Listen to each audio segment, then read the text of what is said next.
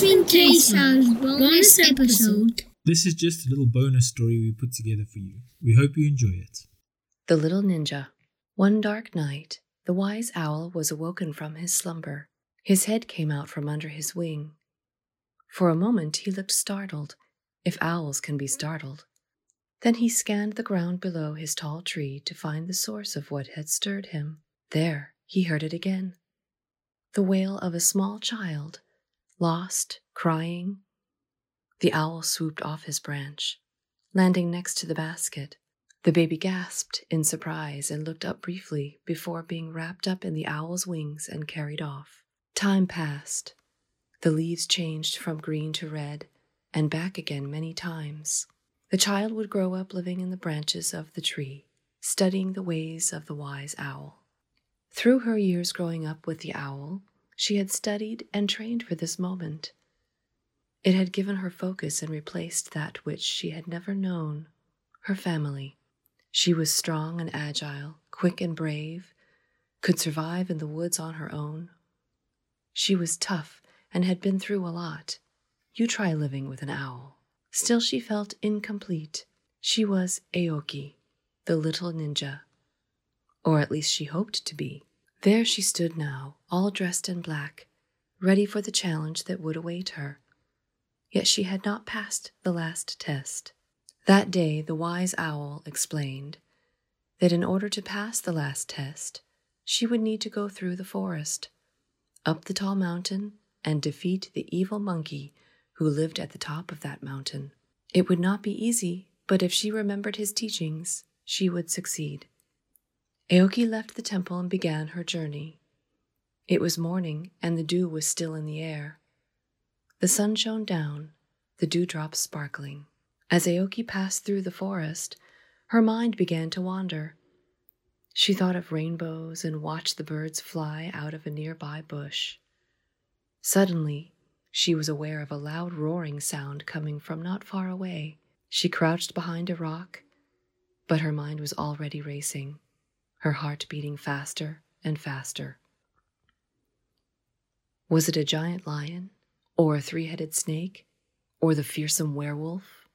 Her heart raced, picturing these fearsome beasts, their great mouths growing bigger and bigger in her mind, full of razor sharp fangs which could tear her apart.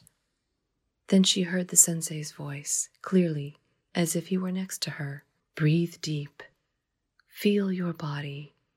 Be mindful of where you and what you are feeling. She breathed deeply, feeling her heart slow down. She could feel each beat and the deep breaths she was taking, feeling the cool air fill her lungs. She could hear the birds, and then when she truly heard the roar again, she could hear the sound within the sound. And not the stories her mind had been telling her.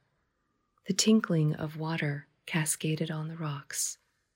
She opened her eyes, stepped forward, took another step, and passed through the bushes.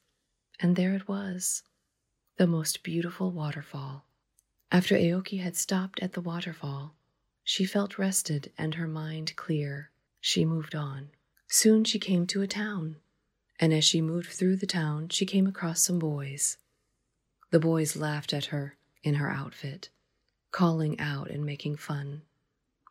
Their laughter felt like it cut right through her, making her wish the ground could swallow her up.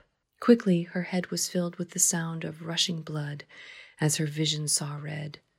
She felt she was about to explode or cry.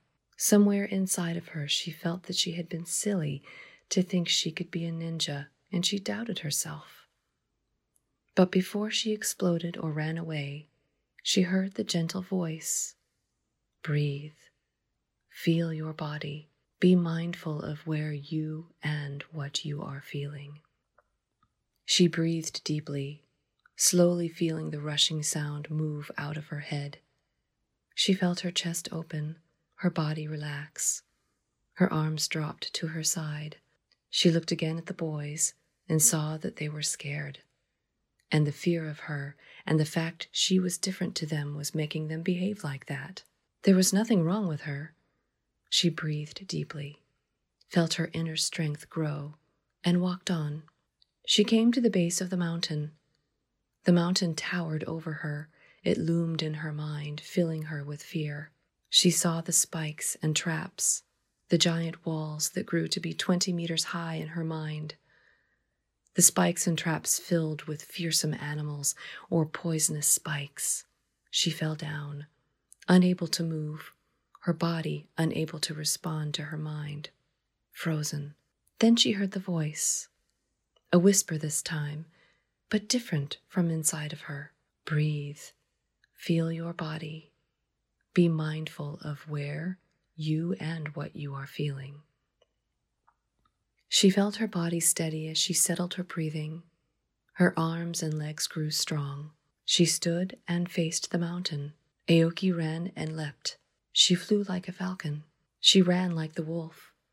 She climbed like the monkey, over walls and leaping traps, swinging from trees until she stood at the top of the mountain. There at the top was a giant tree, its branches stretching wide and providing shade for the whole mountain. Aoki knew the monkey was up here. She would need to defeat it before she could claim to be a master. Before the thoughts of how big or evil the monkey could be entered her mind, she banished them.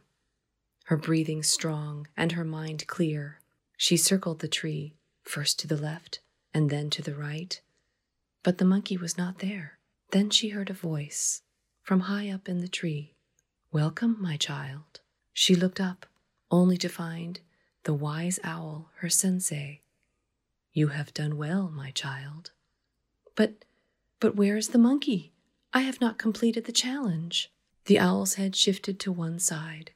He stared down with one eye on the little ninja and said, The monkey has already been beaten.